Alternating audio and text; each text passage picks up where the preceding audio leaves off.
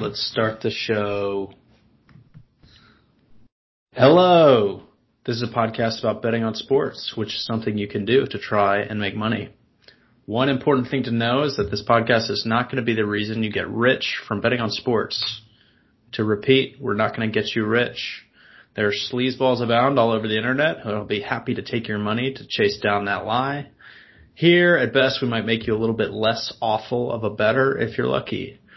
Bet at your own risk. Don't bet more than you can afford to lose. And Godspeed. Let's start the show. Mr. Swah. Hello there, Rob. How was your uh, Labor Day weekend? I'm happy to report it was excellent. It was actually pretty trashy. I found myself on a boat tied to other boats on a man-made lake in Arizona. So, um, thumbs up from my end. How about you? It's very good. Um, pretty uh, low key. Had some family time. Watched some high school football, which was great. Um, and then had some high school buddies who called me at like 9 p.m. on Sunday when I was just going to have like a really low key evening and ended up just going to the local bar and, you know, ended up going home and playing FIFA, which was pretty legendary. Uh, so it was a very uh, eventful weekend, last weekend before football, uh, in full swing. So it was it was uh, nice and, and low key. I really enjoyed it. Uh, but I'm excited to not have to interact with friends or family for the foreseeable future with full uh, football coming up. So I'm glad we we crossed those things off the list and can focus on you know the important things in life. So yeah, that that sounds really healthy, man. That's good. yeah, but um, in all seriousness, I've gotten some some good feedback from some people we know and, and some some buddies I have about the podcast and the progress we're making, and, and we appreciate all that feedback. Uh, once again, we just we we encourage feedback. What you want to hear about, uh, you know, what you want to learn more about. This isn't this podcast is not supposed to answer your all your questions about gambling. This is really supposed to kind of like ignite your interest in it. And we want, I'll speak for myself. I want you to reach out to me and ask, ask me fantasy questions. Talk to me about your fantasy team. I know everyone kind of jokes about, you know, they don't want to hear about your fantasy team, but I, I do absolutely love it. And just, you know, learning more about the industry. And, um, you know, this is uh, a big year. I think Indiana is just the 13th state to take, accept bets which is which is really weird to say, given that they gave us uh, our vice pre- uh, president. But uh, yeah, they're more progressive than than this, you know, Maryland and some of the other states I live around. But that's for another day. And uh, yeah, so like I said, keep the feedback coming in. We appreciate all the support. Um, hopefully, we're going to have this up on iTunes, if not the next podcast, the one after. So, trying to make moves and, and really just kind of get you ready for football season. But uh, did you catch any college football this weekend, Rob? No, I didn't. Actually, I caught the end of who was it? Auburn, Oregon. That was pretty cool. Oh man. Um, I was at a house party with a guy who really, really cared. Shout out to that guy who went to Texas Tech and really cared about that. Um, no, cool end of the game though. Like pretty exciting. True freshman thing. I like that. Yeah, that was so Pac-12 the the way they just choked that game away, and and uh, I mean if you if you uh, went to school in Lubbock, you know, don't judge somebody who had to you know spend four years of their prime in Lubbock. Okay, that's that's pretty rough. But uh, yeah, college football is back, and and the crazy fan bases are back. I actually only had one bet this weekend. It lost. I took uh, the La Tech Bulldogs against the Texas Longhorns, and uh, Texas looked good. But this weekend they're playing in one of the biggest games against LSU. They're almost a touchdown underdog, which is really absurd. Uh, even I'm not big on LSU, or excuse me, on Texas this year, but that's really saying something given that LSU, I think they opened up a four point favorite and now they're almost up to a full touchdown here recording Wednesday night. So it'll be interesting to see where that line falls and then obviously watching the game. But um, there's a lot of hype coming in on the Tigers. Um, SEC as a whole didn't have the best weekend, but you know everyone likes to take shots at, at the uh, the best conference, so it's pretty pretty natural. But yeah, and then Clemson, Texas A&M. Speaking of the SEC taking on uh, really the ACC's only real program with Clemson, that'll be a big game as well. So Uh, it'd be interesting. We get a little bit more data and whatnot. Like I, I've said previously, the first first three weeks really to me, I, I don't have a lot of, of bets. I kind of just watch the games and I'll do some live betting, but I really go to, into it with the intent of just watching the games, digesting the games because even a half of football, it, there's there's a lot of randomness involved, and it's hard to know if it's Team A is playing well, or if it's because Team B, or if it's just uh, you know a game one jitters thing. So I try not to take too much from a one game sample size. But about week three, you start making some conclusions on teams and whatnot, and then you get into conference play when where you got three three games of data on both teams, and you can start drawing a lot more conclusions that you want to put a little bit more money behind. Uh, but that's pretty much it with college football. I'm excited to uh, to check them out. Maybe you'll you'll check one of those games out this weekend, Rob, and, and we'll get your uh, feedback. If you're lucky, dude. well, now that we've talked about those those pesky amateurs, it's time for uh, the real deal. Your favorite, Rob, the National Football League, and all you you Goodell lovers out there. Uh, although we are pretty much the problem that the NFL has turned into what it is now fantasy and the sports betting community. Um, as much as we like to troll it, it is it is there's nothing like the NFL in this in this country. It uh, makes you know I don't want to say rational people, but it makes people become very irrational and uh, you know tribalism and just fun things like that. Whereas people like myself just try to make money off the sport, and I, I do enjoy watching it, but I have family members who are you know diehard even still Redskins fans, even though they hate the ownership, but they say that football has just been ruined given the commercials and blah blah blah. But that such is life in in, in this uh, glorious country of ours. But that's for another day. I know you're excited for the NFL, Rob. How how are you uh, celebrating your first Sunday with the NFL this weekend? Um, I'm celebrating it by going to a financial conference that's actually in Scottsdale.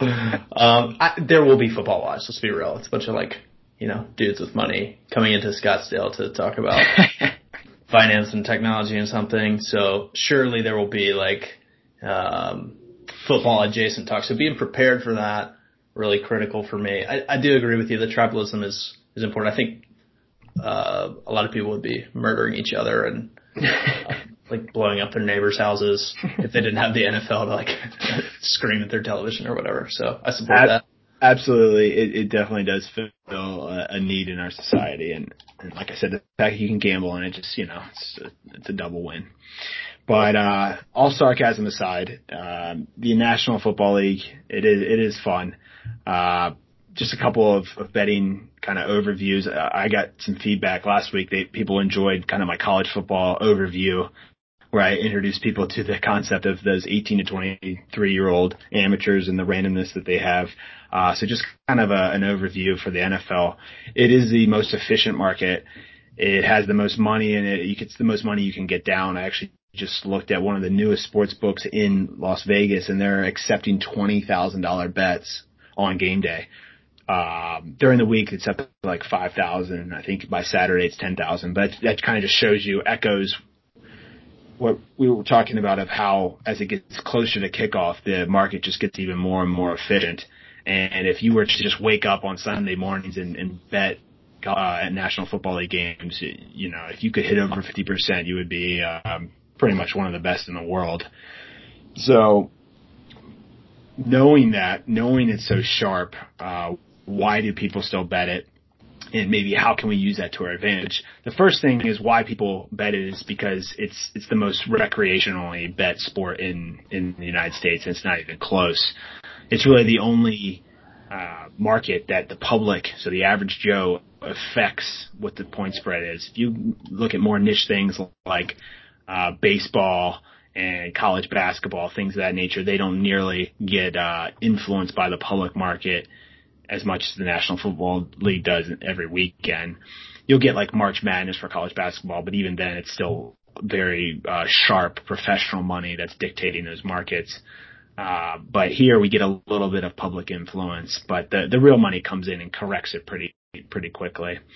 So the uh, two things that that I recommend to people is is don't just bet against the spread, traditional against the spread uh, bets, because like I said, it is so sharp. Uh, evidence for that is if anyone's fans of the old Pardon My Take podcast, they had a, a goldfish that entered the Las Vegas Westgate Super Contest, and I think it placed in the top 40 or top 50. And obviously, this fish would just, you know, randomly go to the left side or the right side to pick a team. And it, because the lines were so sharp and just randomness played out that way, the, the goldfish finished in the top 50 of a, you know, a thousand entry tournament. So it's just showing you you're up against very steep odds trying to, to bet against the spread. Some other ways to bet, you can bet divisions, which is like a, uh, a futures market. So that's betting maybe division winners, conference winners, Super Bowl winners. Uh, you can do preseason over unders, which we'll get to when we preview each conference. Um, and those are a little bit, I don't, I don't never want to say easy, but definitely easier to beat than those, those individual games. Um, there's also second halves you can bet live betting, which essentially anytime you're giving the, the odds makers less time to move get, uh, the lines, giving them less time to, uh, you know, take in information and change their, um, their lines, the, the, on average easier it is going to be to beat. Um, another way to do it is also to bet kind of a week ahead. So for example, you see the line moves all week, all week for week one.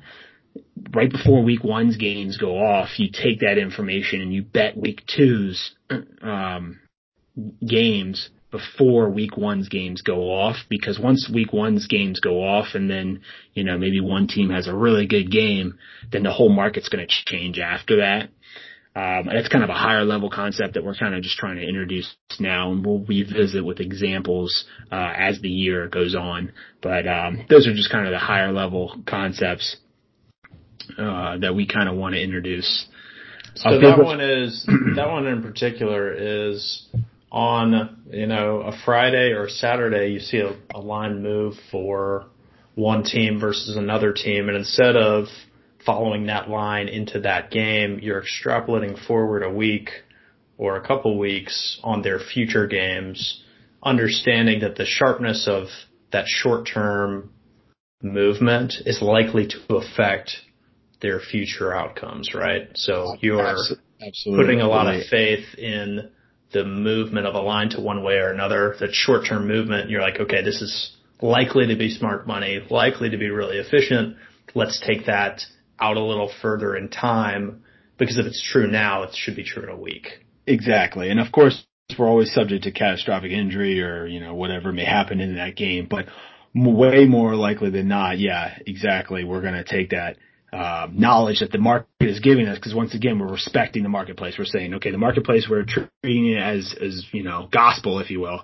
So if I'm going to to jump in on this bet that, you know, it just moved two points on a Friday and a Saturday realistically, if I bet it now, most of the value is already gone. So instead of chasing a, a negative expected value play, let me take that information and apply it to next week's game before that week's uh, market has changed. So, like I said, that's kind of a higher level concept, and it'll be easier once we have an example, uh, a couple of examples and whatnot. But it's just something we kind of want to introduce so that uh, when it does come up, and it's a little bit easier to, to understand we have that transparent example. So we'll, we'll definitely be uh, introducing that. But uh, it's a good point. I'm glad you raised that question. Uh, another way you can bet is with, with prop bets. That's also season long bets, but also uh, game to game. Uh, it's player prop bets. So I have a couple that I'll share once we get to my bets when we go over the conferences. But uh, a lot of times that's over under for rushing yards or passing yards for the individual player. And a lot of times there's there's theory behind that in terms of maybe someone being benched or injuries, things of that nature. And and I'll talk about the two that I, I have bet already, and, and I'm going to po- um, talk about the player or excuse me the player props for individual games. You're not going to be able to get as much money down. So if you're just strictly a recreational player, you know, getting a couple hundred dollars down is going to be no problem. But being able to scale that, at least in 2019, you're not going to be able to do that too much, but God willing, in a couple of years, that marketplace will get bigger as well. Uh, but just something, just different ways you can bet rather than these, you know, the traditional hey, we got the Steelers and the Patriots is five and a half. Um, you know, it's just you, you're going up against the hardest thing in American sports to do. Uh, that being said, you know, good luck, go after it. But the way I attack the NFL, I uh, I have 28 fantasy football teams, obviously all for money. I do daily fantasy, which we're going to talk about at the end of the show. And then I do, I bet a lot of NFL futures, which we'll talk about. And then I do maybe one to two NFL bets usually per week yeah, ATS. So if you know that's how I approach the NFL. If you were just wanting to bet either college football or the NFL, if you're starting from scratch, I would highly recommend starting with college football. It's easier to beat in a more traditional way. Um, but this is kind of how my circle of competence has come out uh, with the fantasy side of things and the futures and the live betting things of that nature. But just kind of wanted to give an overall view of, of betting the NFL. Uh, does anything jump out to you other than that kind of uh, terminology we, we talked about briefly? What is ATS? Against the spread. So against the spread. So uh, a money line bet would be if you're just picking team A or team B to win. Against the spread is where they have to beat that number or cover that number. Word and it's really just a de facto power ranking. You know, it's it's including the home field advantage, but you know the the Patriots and the the Steelers game. If you take the three points, we're just going to say for home field advantage, it's saying that the New England Patriots are two and a half points better than the Pittsburgh Steelers, and you know, for all intents and purposes, they're that's what they are. So, yep. All right, great. So now we've talked enough about it. Let's go ahead and, and look at the uh, AFC preview, uh, starting with the AFC East.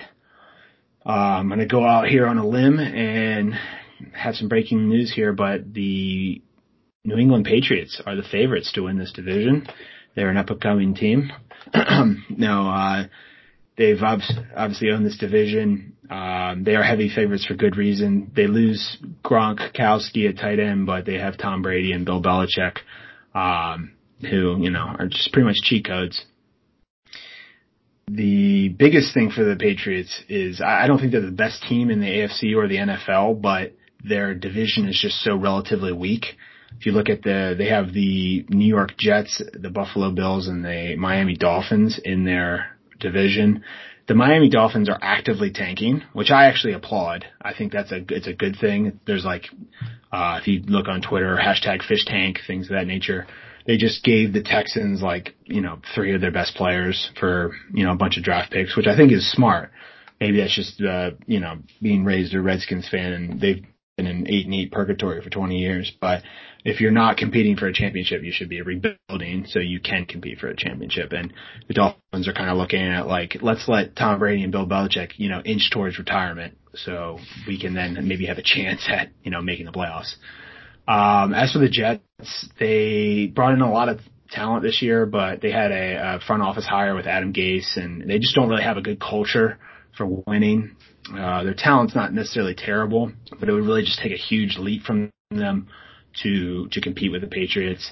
The Bills actually have a pretty solid culture. They have pretty good defense as well, really good home field advantage. They just don't have the skill positions on offense to really compete with the Patriots.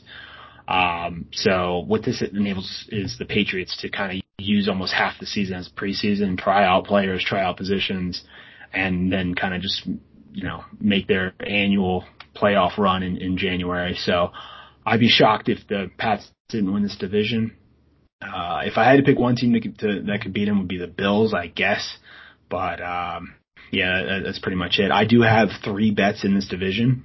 The first is I have the Patriots to win the Super Bowl at ten to one. I put two and a half units on that. I got this uh, the weekend before the Super Bowl last year.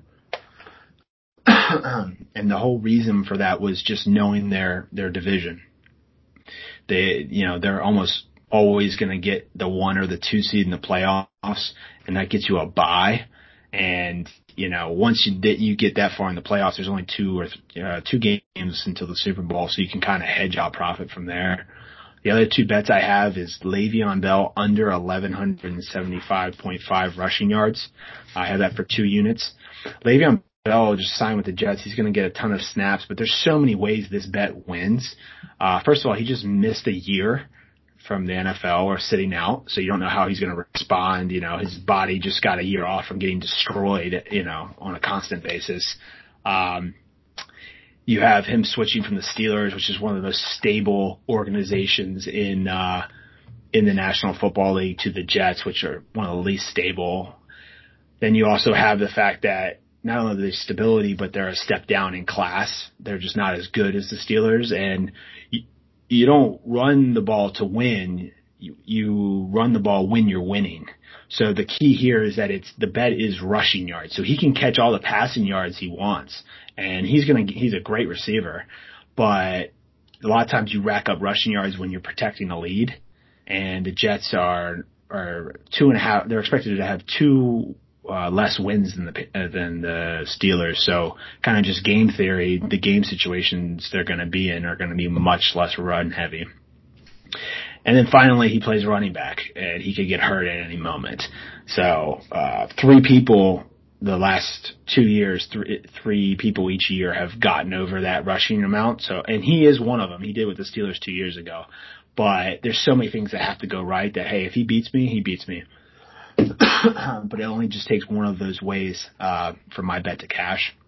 The other bet I have is Sony Michel, the running back for the Patriots, under 1120.5 uh, rushing yards.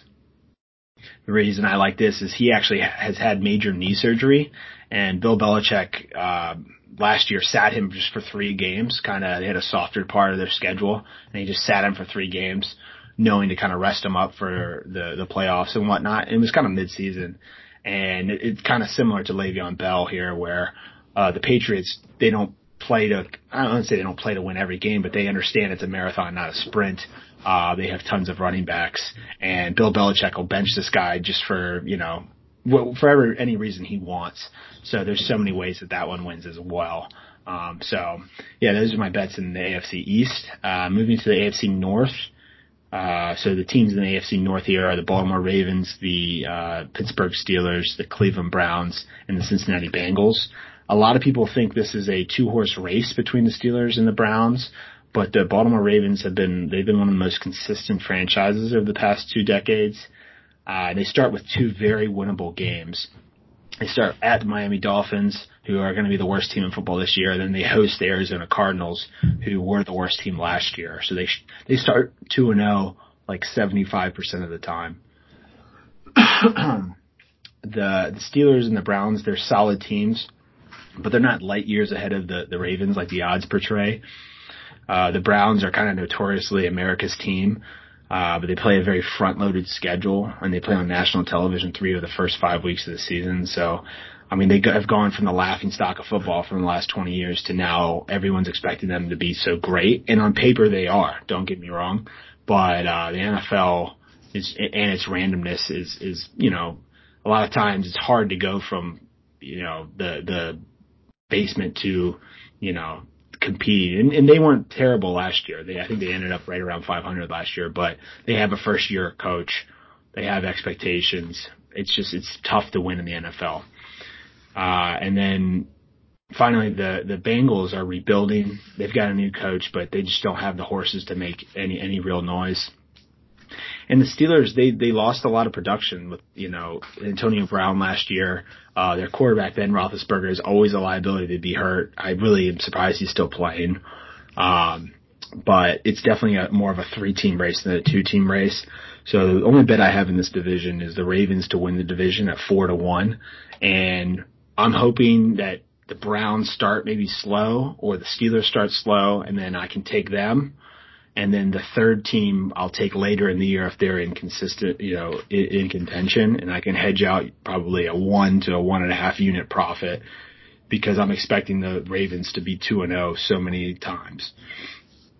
Uh, finally, or excuse me, not finally, but the, for the AFC South, um, I have some some bets I made before Andrew Luck announced his retirement, but hey, you know that's how things go. I have the Colts to win the division at uh, even odds, so one to one odds.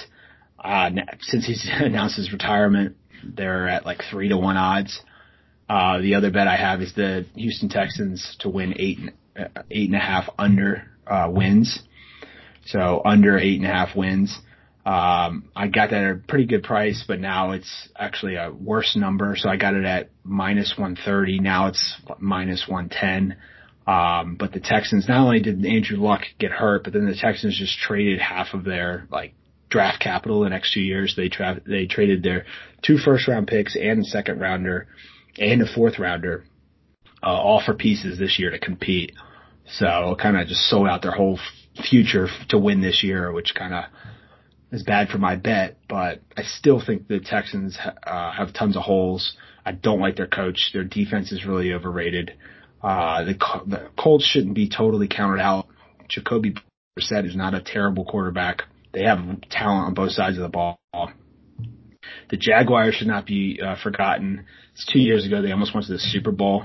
Uh, their defense is still have, has tons of talent. and they added Nick Foles. Uh, and it's also kind of like last year was kind of like a, a dose of, of humble pie.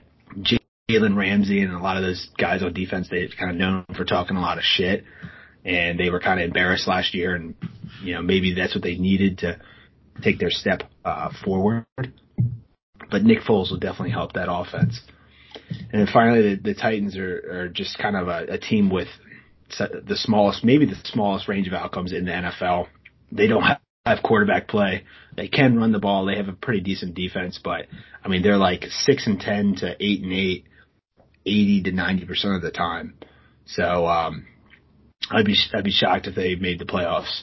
The one thing about this division is I, I think only one team's going to get in and the if the one team will probably win the division and be the four seed, so which is the lowest seed that you can be as a division winner. One thing I forgot to mention about the AFC North is I, I I see two teams coming out of there to make playoffs, if not three teams.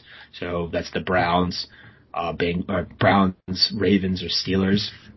Two of those three, I'd be shocked if they didn't make the playoffs, and I, I see scenarios in which all three make them.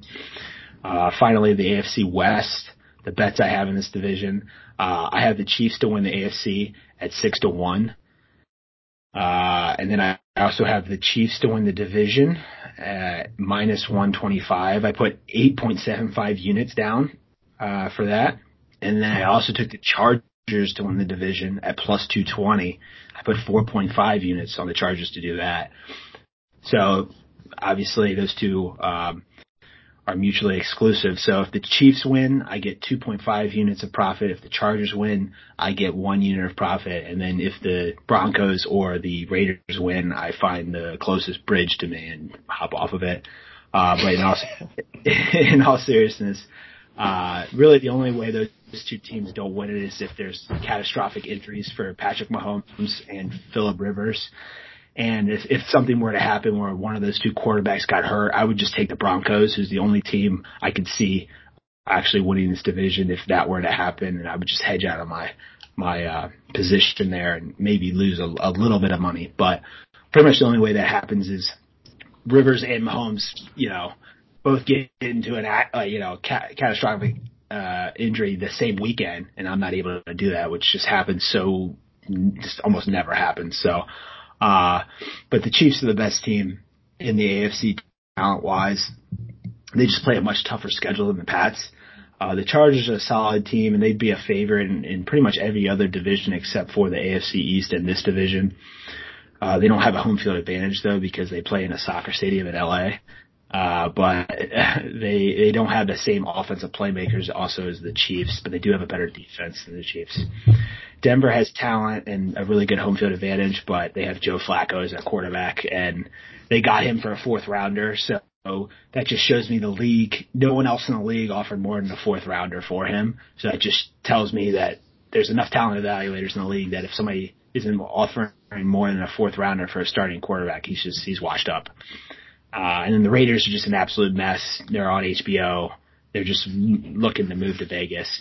Um, but yeah, so that, that's the AFC. Did anything other than the maybe the bridge comment jump out to you? No pun intended. Uh, when we're going over the, the AFC.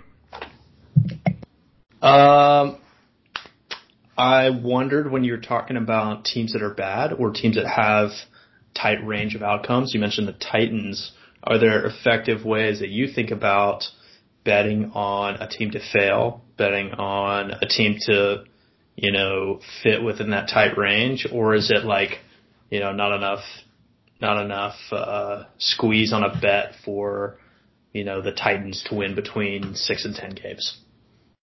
Yeah, well, to I think answer your question with that, uh, it got a lot murkier once the Colts once Andrew Luck retired and there's no dominant team in their division. So although they have a smaller range of outcomes, there is one where because I'm not high on the Texans, the Colts obviously they they don't have their star quarterback, and the Jaguars could also fall off the map. That almost Titans win by default. Uh, but I was definitely looking at them at, earlier in the year to bet against them. It's just a really tough team to get a read on. Um, I know the team I looked at was like the Bengals in the AFC North. They're clearly going to be the fourth team in that division, um, but there's certain scenarios where you know injury happens to one of the three quarterbacks for the other teams, or you know, just one. It, it's very hard because there is so much parity in the NFL to go on these limbs that uh, I'd rather go with the teams that I are com- I'm confident that are going to be good because really winning six games in the NFL is is almost a given. Like you almost have to like either you get unlucky, which obviously happens, or you um you know you just team is just absolute dog shit to, to not win six games in the NFL. I mean, the, the difference between the fifth team and the, the 25th team in the NFL is so small. I don't, I really don't think the average person realizes how small the difference is between those two. Um, but yeah, I think that's a good question. I, I hope that answers it. I, it was a good question though.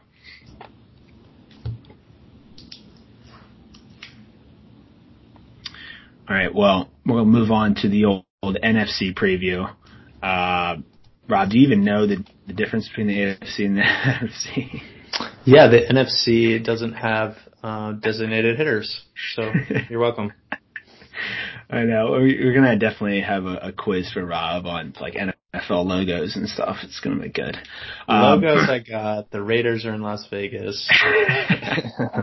designated hitters. Yes. DH are all around. Yes. All right. Well, moving on to the NFC. Uh, starting the NFC East. So, like I mentioned, I, I was raised a Redskins fan. Uh, could care less about them uh, now, but uh, that's not true. I just want the the listeners to understand that Jay like is going to put on this act for the entirety of this podcast and maybe the rest of his life, but he he definitely cares. Just I could do I could do a podcast on the Washington Redskins and what yeah, but anyways, uh, but a big part of my handicapping theory is, is kind of identifying your circle of competence. And my circle of, of, competence, the nucleus of it is the Redskins and really the NFC East, just growing up w- watching the Redskins a lot. And as much as I do hate the team and really the ownership, um, the Redskins are extremely predictable. They're just, they, they really are. They're terrible on, on prime time. They, they fold every year. Um, but they're really going to be bad this year. They already have their, their star lineman is, uh, essentially protesting. He's holding out. It's not for like a new contract. He just hates the medical staff and how the medical staff has, has like treated his rehab. And it's pretty funny. I mean, you have like some of his, his teammates wearing his jersey as like, you know, kind of like support and things of that nature. I mean, it's just a total dysfunctional organization. Um, so what the biggest bet I have this year, uh, well, actually it's two units, so it's tied for the biggest bet, but I should have put more on this is under six and a half wins for the Redskins. Um, I will, I will give, if somebody retweets our next, our next episode, uh, and the Redskins win more than six and a half games, I will, I will send, uh, I, I will send some thing to, to everyone who retweets the next episode. I'll just put it that way. I, I'm very confident in this bet. Uh, ne- don't want to say lock, never want to say lock, but I will be super, super surprised if the Redskins, uh, win more than six and a half games. Uh, they're, they're just an absolute joke of a franchise. Uh, the other two bets I have for this division is I have the Eagles to win the division, uh, one to one odds. I actually have, I think the Eagles are the best team in the NFC. Culture is pretty much the, they're the opposite of the Redskins. Uh, they have a great, uh, winning culture good ownership. Uh, the coach has a very aggressive style. And it's funny because their linebacker, who's with the Redskins last year, Zach Brown, who actually went to my, uh, my, my rival high school, uh, he was a hell of a running back back then. But um, he signed with the Eagles, and he just said the mentality is a hundred. It's just a complete 180 flip from the Redskins, which I thought was interesting. And my my dad, uh, when he saw that quote, thought it was really interesting. And yeah, he loves the Cholo skins too. So it's it's well, we bond over it. We bond over it. Anyways, uh, so I, I really like the Eagles this year. I have them, like I said, to to win the division. I also have them to make the playoffs at minus 190. Uh, I'm looking to bet the Eagles mid-season to win the the NFC championship and the Super Bowl. I'm waiting to, to see Carson Wentz's health. That's the only question mark with the Eagles. He's their quarterback. He's a star, he's a star, but he hasn't fully come back from his injury from two years ago. So I'm kind of waiting on that. Also, the Cowboys have a really easy early schedule, and the Cowboys are a decent team, but their their ceiling is limited just because Dak Prescott he can't he just isn't the upper echelon quarterback. He's he's good, and he was really good last year with Amari Cooper. But um, they're, they're just their floor is really high because they can run really well. I mean, they, you know, I wouldn't be surprised at all if they they win nine games this year. And and another reason for that is that the Giants and Redskins, who are in their division, are, are so terrible. But uh, the Eagles just have that next level with Wentz's throwing ability and and uh, just overall talent that, that the Eagles have in depth. Uh, but moving to the NFC North, I don't have any bets in this division. Uh, this di- division has uh, many question marks as the Bears came out of nowhere to run away with this division last year. Kind of this year, the big question is how will they respond with the expectations? Uh, they only had five draft picks last year and they had none in the first two rounds and they have a much tougher schedule. Uh, the Packers, they get a new coach, but, uh, will he mesh with, uh, the snobby Aaron Rodgers? And also will their defense improve? And then finally, the Vikings, they're, they're probably the best team in the division on paper, but can Kirk Cousins win the big games? Uh, he's just got like a terrible record against teams with winning records. And, uh, you know, he just, he, he flops a lot. He really does. I love Kirk, but, uh, yeah, it's it's kind of bad. As for the Lions, they're just kind of trash, and Matt Patricia, their coach, unless they have a great year, he really should be let go. He's trying to like establish a run first offense, and he, I don't know, Matt Stafford is just like very confused there. Poor guy's just been like in in purgatory uh, up in Detroit. Boy, just like this southern frat bro, uh, been trapped in Detroit for over a decade.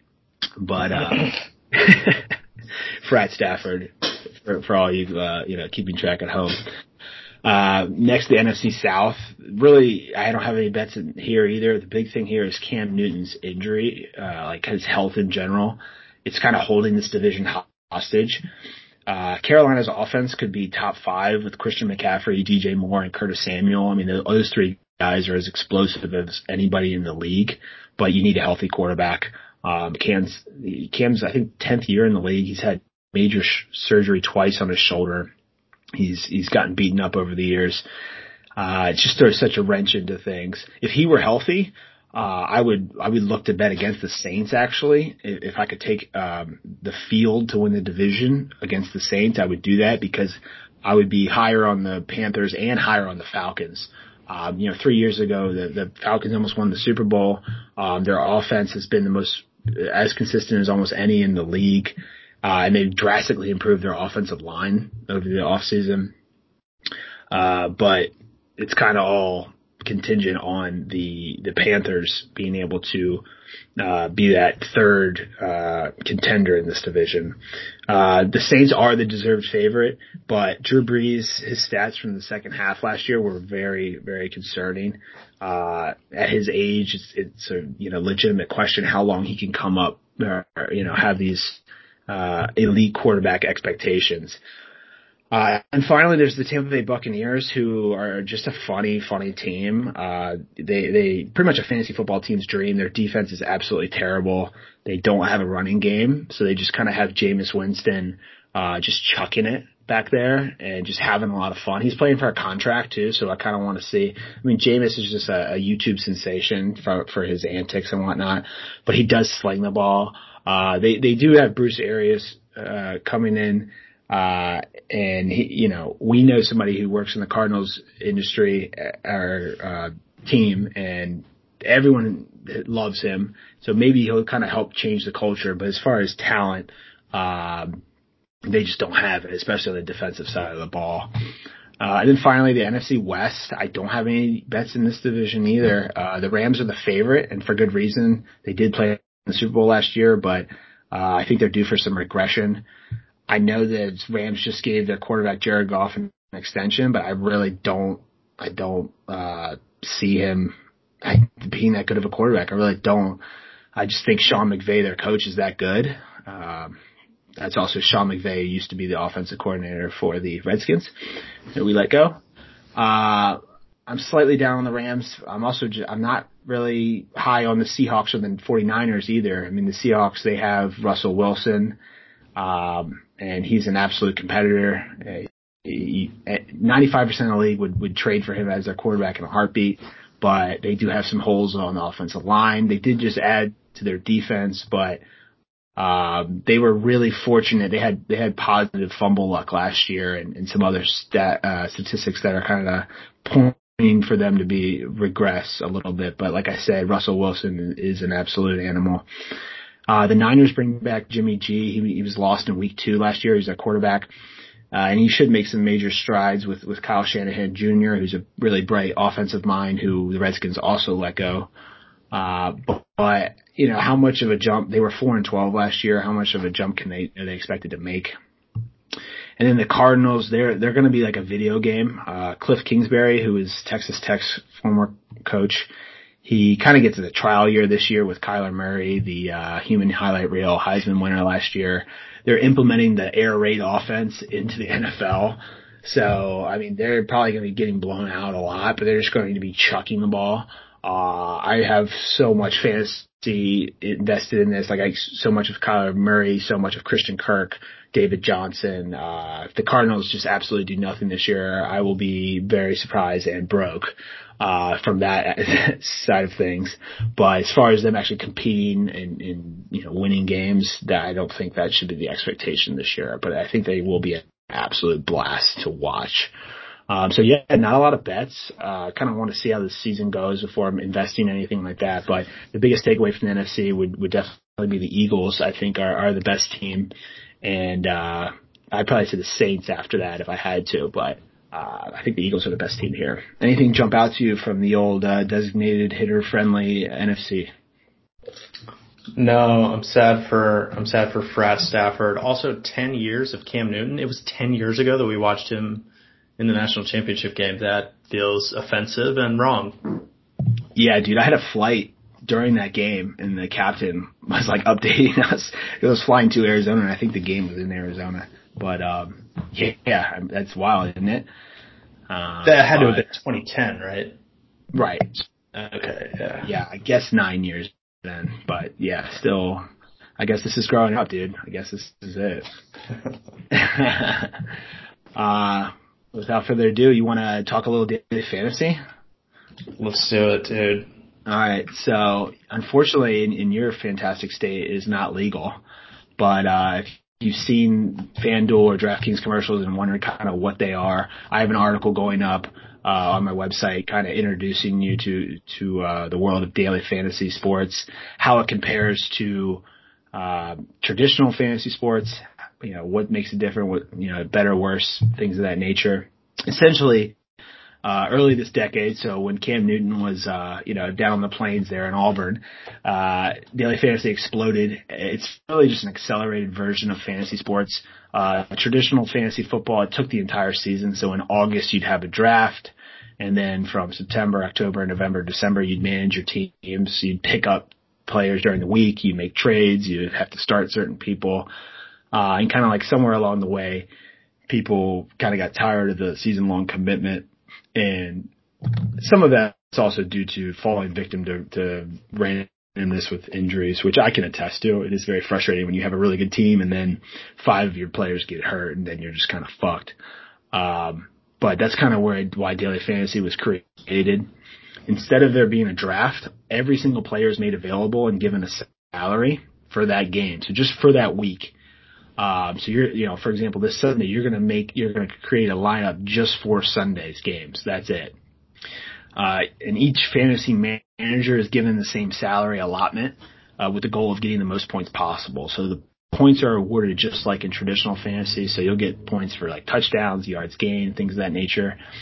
Um, and what's kind of interesting is, is many view the way sports betting got legalized is because of the growth of the daily fantasy industry. Um, in 2015, there was like a huge ad campaign that like everyone was like, "What the hell is this? This is kind of like betting." Um, and because it, it is, and it kind of was that bridge that brought it to the mainstream. So, uh, I'll always have a little bit of a soft spot for daily fantasy. Um, so kind of a common question is like, what type of leagues are available? Really, there, there's different types of, uh, games, so they're not really leagues, but there's two overarching types of leagues, uh, and they're very similar to poker. Uh, so if you have any background in poker, this might make a little bit more sense to you, but there's cash games, which is where, uh, you're, you're going to win right around 50% of the time. Obviously more if you're skilled, less if you're not skilled. Uh, and in these cash games, you're either playing against one other player, or sometimes you're playing in bigger contests, which are 50-50s or double ups, or sometimes you'll play against like 50, 100, or even thousands of players. And the whole objective is just to finish in the top half of those. So if you're playing head to head, you're trying to beat the person you're playing against. Uh, but if you're in these 50-50s or double ups, you're just trying to get in the top half. There's no advantage of being in first place or 50th place, if you're in a 100 person contest, as long as you're in that top 50%, you get paid the same whether you're first or 50th. So it kind of reward, you know, we'll get into strategy in a second, but that, those are cash games. Um, those are kind of, you know, you're not going to win nearly as much money. You're pretty much going to come close to doubling up your money if you win those, but you also are going to win way more frequently, um, than you will in tournaments. So tournaments is the second uh, form of DFS. These are where you see the commercials of the guys holding the big checks and like, you know, essentially you're winning the lottery a lot of times. Um, there's different formats for tournaments, but kind of the overarching theme is the same.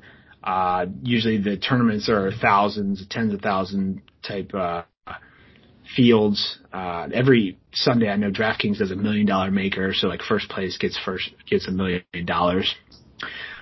So they're, they're the opposite of cash games where there's an incentive to obviously finish to the top, close to the top. Uh, and actually some tournaments are even more top heavy. Um, so you actually, it entices you to even kind of shoot for the stars even more. Um, so while the payouts are a lot higher in these tournaments, you can obviously probably, uh, see that you're going to win a lot less of the time. And even if you're the best in the world, you're still only going to win. Sometimes it's five to six percent of the tournaments you enter, but actually probably less than that. Um, so everyone's favorite question: How do you win? Right? What are the locks? How do you win at DFS? well, the just like in long, you know, season long fantasy football, the the name of the game is value. In in traditional fantasy football league, you find value by drafting well. So maybe a guy falls on the draft board that you get be pick 30, you should have been going at pick 15. Or maybe you pick up a great free agent who, you know, an injury occurs, something of that nature. Or maybe you make a trade with somebody in your league who doesn't know what the hell they're doing and you just kind of, you know, you rob them blind or whatever you want to call it. But you can't do that in DFS those avenues are, are not available. So you, you kind of just find value by determining which players are just underpriced based on their salary because every player is assigned new salary for each game. So the, the strategy obviously gets a more specific based on the format and things of that nature, but the foundation is just finding that value. So basic strategy for cash games Remember, cash games is where you're expecting to win right around 50% of the time. Uh, if you're playing head to head, you're just trying to beat your opponent. If you're playing in those 50-50s or double ups, you're just trying to be in the top 50%. So the kind of the basic strategy there is uh, you're looking for value, but you're also looking for for players that have a reasonable floor. You don't want anyone to get you a zero, you know, or even you know just a couple of points. You want them to get a reasonable floor, a solid median expectation, um, so they don't get you zero points. The now, Titans. upside, the yeah, you want Derrick Henry exactly. You want the Titans. Um, so while upside's not a bad thing, you know, upside meaning they have a, a crazy some game and score a bunch of points, but you obviously you don't get rewarded for being first, second, or third. So upside's not nearly as important as median that you know getting that solid, safer play. Um, so like I said, it shouldn't be avoided, but it's not nearly as important as median or floor projections. On the other hand, in tournaments, uh, the strategy gets a, a, way more complicated. Um, you obviously you want value, but there's also way more factors that go into determining the optimal plays. Overall tournaments uh, encourage more risk. So the higher you place, the more money you make. So you're trying to kind of separate yourself from the rest of the field. Um, so there's different strategies for doing that. Um, one way to do that is it's called stacking players. So team players who are positively correlated. So like a quarterback and his receiver or two of his receivers or maybe a quarterback, a receiver and his tight end. Because obviously if the tight end has a great game, then we're assuming the quarterback's going to have a great game. So if the quarterback has a great game, where, you know, he's got to throw the ball to somebody. So his receiver and his tight end. Um, so that's a pretty basic strategy.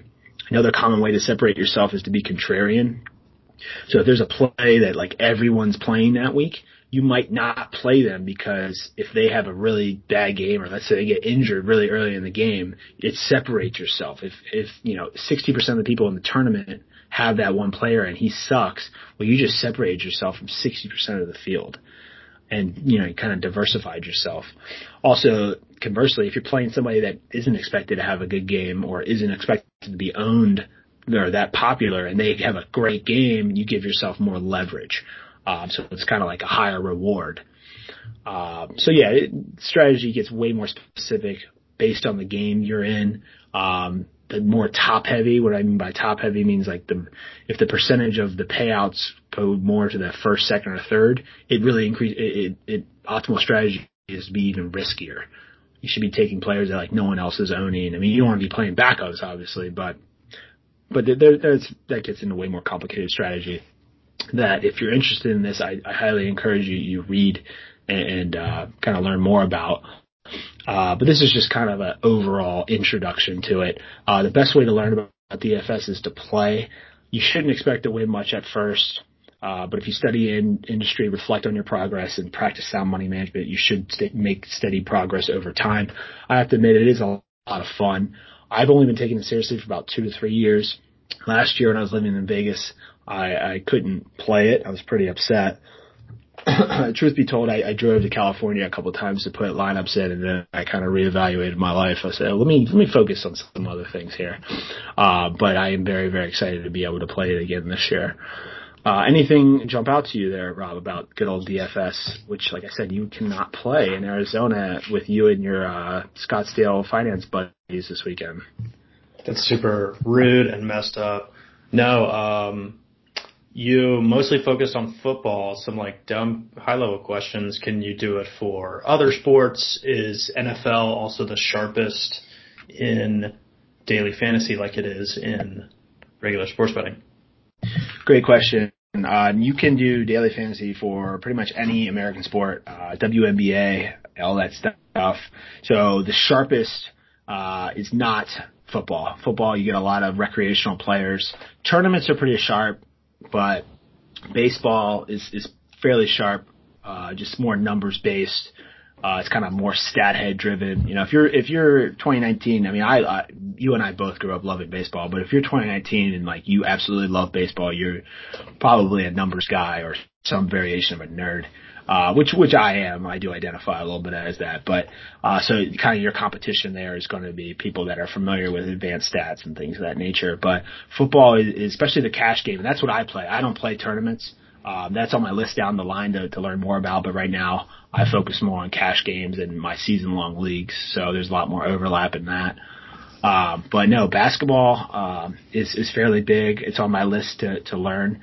Uh, but the only tournaments I've ever really played was baseball, and that's just because the variance of, of a baseball game. But we'll we'll save that for for, March podcasts once uh, college basketball is coming to an end and, and we start previewing baseball stuff like that. But very good question. Anything else about DFS? Um, I think we talked about this months ago, but uh, VPN service was not able to get you like a fake location according to some computer to get you where you needed to be? Um, hypothetically, if I were to have tried that, it would have not have worked. That's all. That's all I'll say about that. But yeah, my 45 minute drive to uh, to Primm was fun, and after the second week of it, I said, let's spend our time other places. Primm is gorgeous in in October. I will say that. Yeah. Yep. um, but yeah, like I said, I'll post that to the website. I'll post my AFC and NFC previews. I'll tweet out my bets. Um, and, and please interact. Please ask us questions. It's it's a it's a hell of a time to be alive. You know, you don't have to hang out with family or go outside, anything like that. So um, really, it's just the the prime of our lives right now. You know what I'm saying? So uh, give us feedback, and, and starting next week, we'll kind of have our normal uh, schedule where we'll kind of review games, preview upcoming games, and focus on handicapping tools and, and ways to kind of improve uh, your betting uh, skill and, and, your betting knowledge. Uh, but other than that, is there anything we, we should uh, leave the listeners with there, Rob? Uh, no, I'm looking forward to fullback yoga winning my uh, winning my little league, dude. I, am excited as well. Uh, I'm also excited to hear about your uh, your time with the the Bros in Scottsdale this weekend. You got it, dude. You'll get the full recap. All right. Well, I'll see you and everybody else next week. Peace.